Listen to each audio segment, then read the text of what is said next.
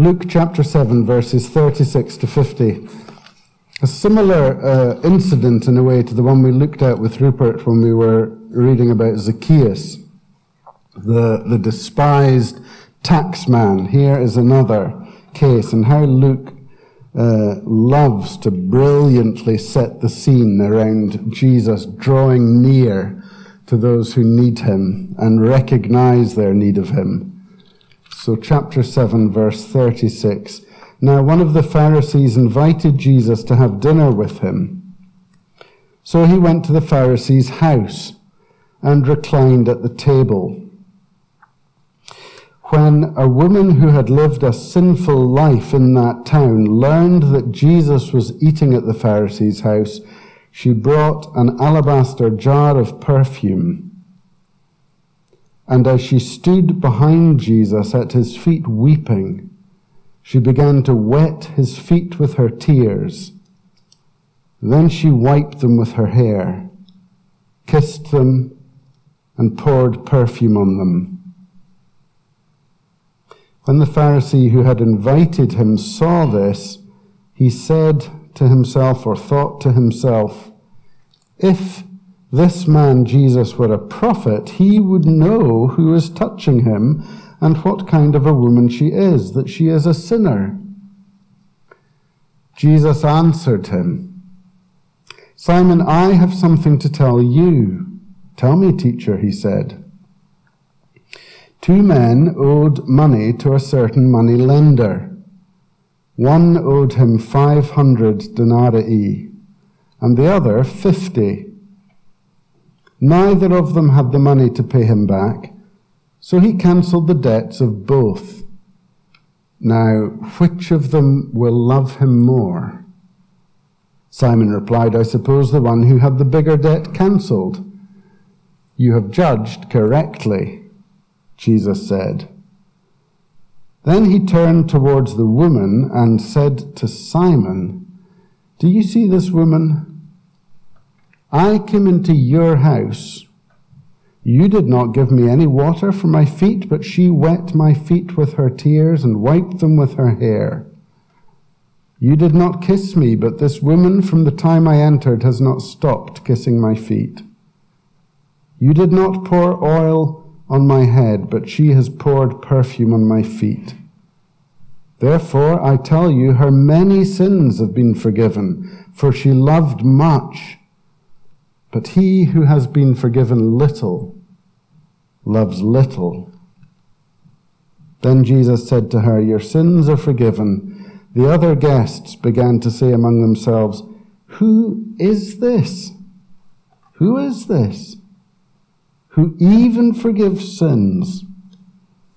Jesus said to the woman, your faith has saved you.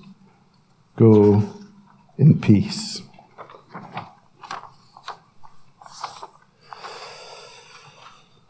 Let's pray together.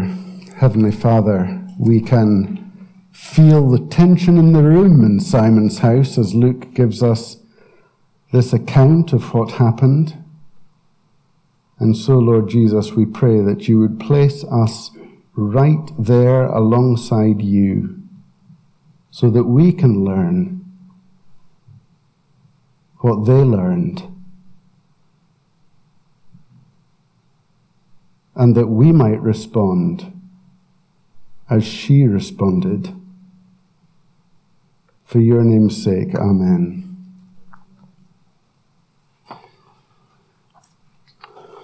Well, it is a slightly unfortunate layout in the order of service that says friend of sinners, Peter Dixon, which might be true, but what we learn today in Luke's gospel is that whilst I might be your friend and you might be mine, I'm not able to do for you and you're not able to do for me what Jesus does as friend of sinners. That's the point that Luke is making. Here is somebody who doesn't just accept this woman, but here is somebody in Jesus who changes everything for this woman. And Luke is never more keen than when he's writing these kind of tension-filled accounts of gatherings. He's never more keen than here in this one that we should place ourselves right in that room and feel the tension at that dinner table. It's something of a Downton Abbey scene with, you know, the horrors of a maid appearing in the dining room or something like that, the footman serving the food without gloves, or something catastrophic in the social sphere. This uninvited guest who comes in, and you can sense and feel from the way that Luke writes that nobody knows what to do or say other than Jesus. And nobody does know what to do with broken, sinful human beings other than Jesus. He is unique. He is the only Savior, Luke is saying. Nobody else, however friendly they might be towards anybody, nobody else can do for this woman what Jesus does for her here. And nobody else can help Simon the Pharisee learn what he is given the opportunity to learn other than Jesus. The skill with which he handles this awkward, to say the least, situation is breathtaking. Let's look first of all at verses 36 to 38, and here I want us to answer the question of identity. What defines you? Who are you? If somebody says, in reference to you, who you are, what would they say? You know, we've got Ben Santry back with us. He's that student from St. Andrews.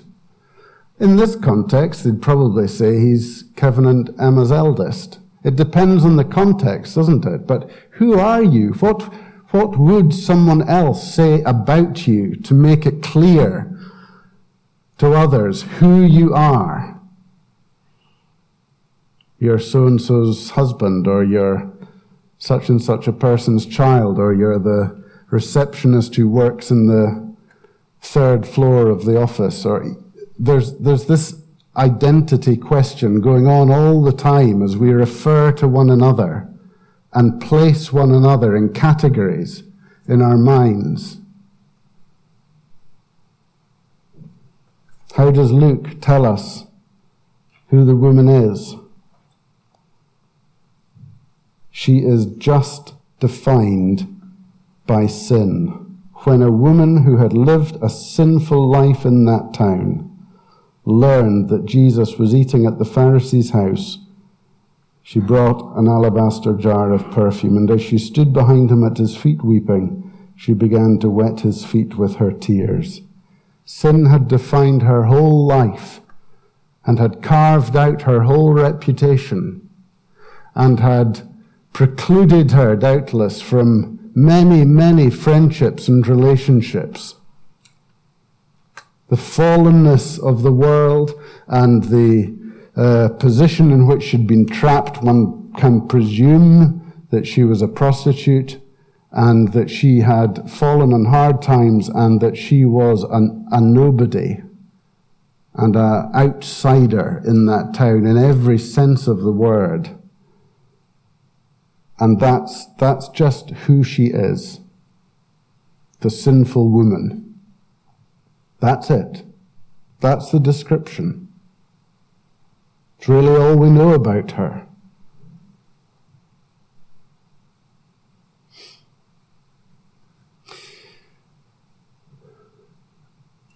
What would someone say about you or me to someone else? We'd be quite shocked, wouldn't we, if we were absolutely honest, if someone said to acquaintances, this is Peter, he's that sinful person, you know, who lives with Eleanor Dixon. Or he's a sinful human being. But it is true. It's just that in this woman's case, that's all that defined her here in the gospel and in the town. Now, what would you say to her if she came into the room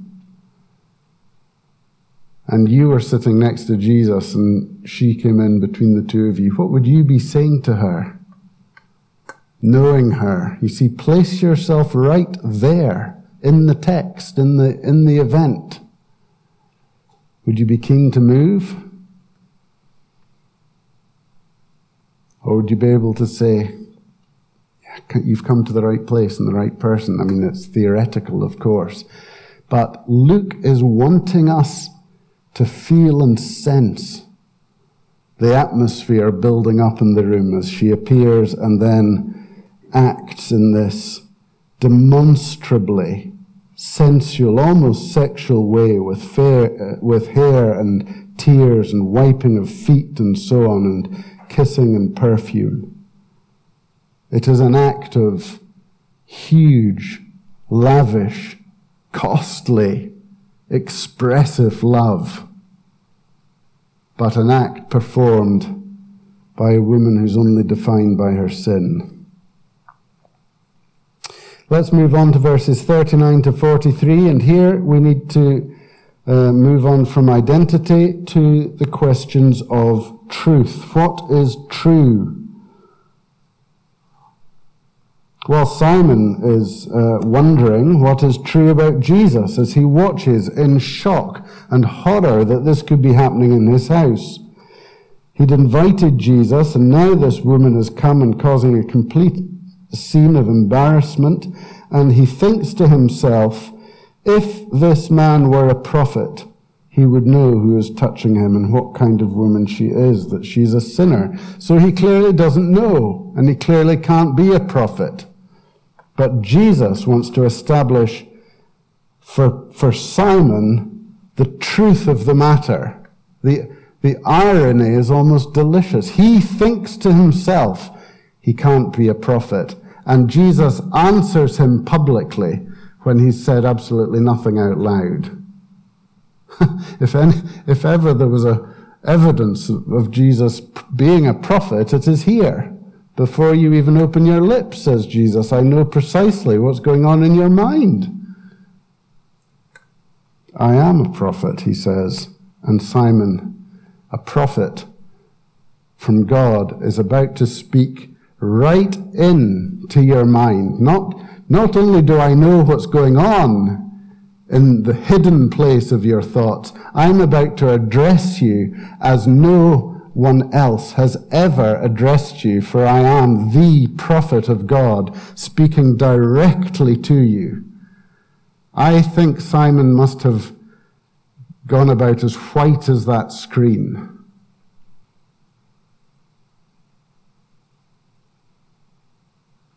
I'm not sure who was more exposed, the woman or Simon,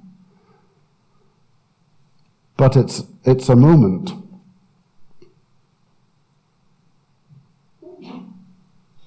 So Simon listens and says, well, tell me what you have to tell me, he says. And Jesus says, 2 men owed money to a certain moneylender.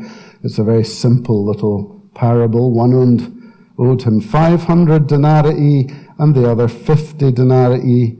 Neither of them had the money to pay him back, so he cancelled the debts of both. Which of them will love him more? And Simon says, well, the one who had the bigger debt cancelled. You've judged correctly, clever Simon. Until 1 moment later, he turns to the woman, but still speaking to Simon, says, do you see this woman? And he's about to say, here's what's going on here, Simon. She has had many, many sins forgiven, and she's very, very grateful. And you are so self-righteous that you can't see your own sin. And so you really have very little gratitude at all. And he's pulled up and corrected by Jesus. Here's what the passage tells me. Once we get the truth about Jesus firmly established. And once I get the truth about myself firmly established, everything else in life can be built around that.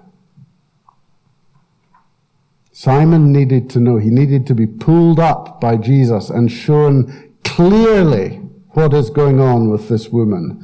He needed to have his self-righteousness and his pride sliced in two as he was cut down to size. And the woman needed to be lifted up and to know that she was a sinner who had been forgiven a huge amount, but had been forgiven. Get the truth about Jesus clear. He is a Savior who can forgive you. And get the truth about myself clear. I am a sinner who needs a Savior. And literally everything else in life falls into place. If one of those is missing, nothing else in life will ever be right. But if those two things are in place, everything else will find its place. Identity and truth. Verses 44 to 48, I've called posture. Posture before Jesus. He turns towards the woman, still wiping his feet.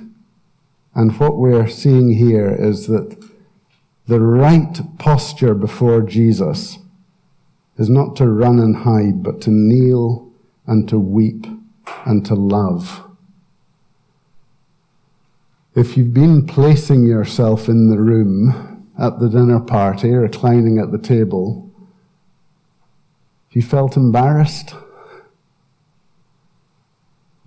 or pleased, or annoyed? What's your posture before Jesus if you place yourself in the room? Are you like the woman, just grateful for him? Or are you like Simon, delighted that you're not like the woman? Or are you like everybody else, trying to melt into the pot plants and hide? You'll have placed yourself somewhere amongst those. But if I have been brought to the point by Almighty God where I can see my own sinfulness for what it is and not pretend otherwise, then my sorrow means that for me, I cannot ever be too close to the Lord Jesus Christ. If God in his mercy has shown me, brought me out into the light, brought me, if you like, to breaking point with my own sin, or to use the language that is associated with the more kind of public or addictive sins, if he's brought me by his mercy into the gutter so that I have no option but to understand my own sinfulness, if God has brought me there, then for the rest of my days, I can never be too close to Jesus. Like this woman, I will pour out my life, my heart, whatever I have for him, because I know that he's forgiven me and saved me. It is a wonderful thing to be exposed as a sinful person in the presence of a friend who happens to be the Savior. And then finally, as we close, verses 48, 49, and 50. Questions. The other guests began to say among themselves, "Who is this who even forgives sins?" Jesus said to the woman, "Your faith has saved you. Go in peace." All the others looking on, "Who is this? Who is this? Who is this that pronounces forgiveness upon a woman like that? Who is he?"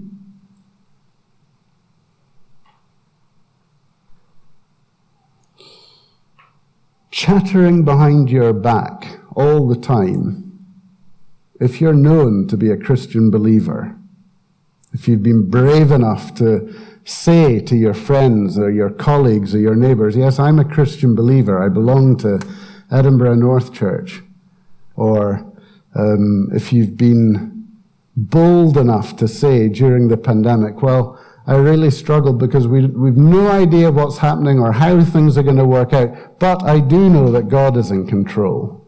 If you've been brave enough to nail your flag to the mast and say, I trust in God and I love his Son, the Lord Jesus Christ, then you can rest assured that behind your back, the chattering will be going on. Who is this God, Jesus, that so-and-so is always speaking about? Well, don't swear around her, she's a Christian. Oh, I know you're a kind of religious person, blah, blah, blah. It's all the time, sometimes to our faces, but all the time it's going on in people's minds and between them, the staff room, and garden fence, the questions are being asked. Because we're on trial, if you like. We're being assessed. Jesus is being assessed because we're being assessed. And for some, our love of Jesus, my willingness to say I'm a sinful person who needs Jesus, for some, that will win life-saving respect, intrigue. What's going on with this person? Interest. 15 that I know of, undergraduate students who aren't Christians, are currently reading Uncover Mark's Gospel with a Christian friend. 15 of them in Scotland at the moment, probably more, but I know of 15. Because there's interest. What is it with these Christians? Why do they believe that?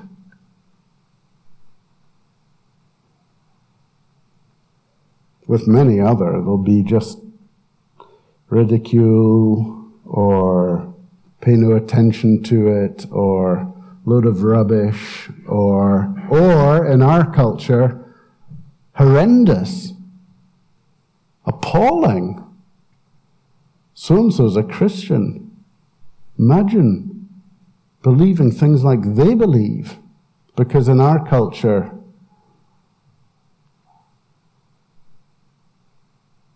there are things that you're no longer allowed to think and believe, which is quite frightening. There was an undergraduate student in Abertay, as it happened to be, university, who wanted to start up a conservative students' association, as it happened, regardless of the political party, but the application was made and the Students' Association read the application and voted unanimously to forbid it. Isn't that frightening?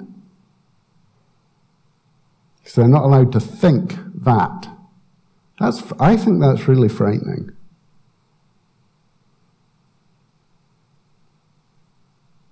And for those of us who would say, like this woman, my core identity is that I'm a sinful person who has been forgiven by the Lord Jesus, and it means more to me than anything else in this world. If that is who I am, there will be people in our culture who will say you should not be allowed to believe what you believe. So it will take a certain amount of courage, but there'll be others who will say, tell me about Jesus. And Luke has a way of writing that just brings all these issues to the surface, because he places us in the middle of a room where you can feel the tension, and we're forced to think, whose side am I on here? What am I like with Jesus? Grateful for him?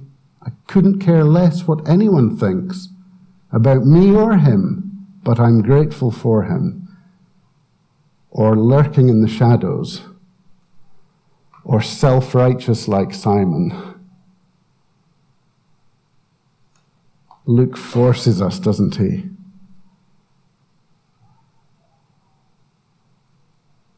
And God willing, this week, we will know that Jesus is not just our friend, but our Savior, just like he was for that woman. Well, let's close in prayer. Dear Heavenly Father, we draw near to your Son Jesus, and we confess with our hearts and say in our minds quietly that we are glad to belong to you. We never want to be far from you. Forgive us when we care far too much about what others think of you.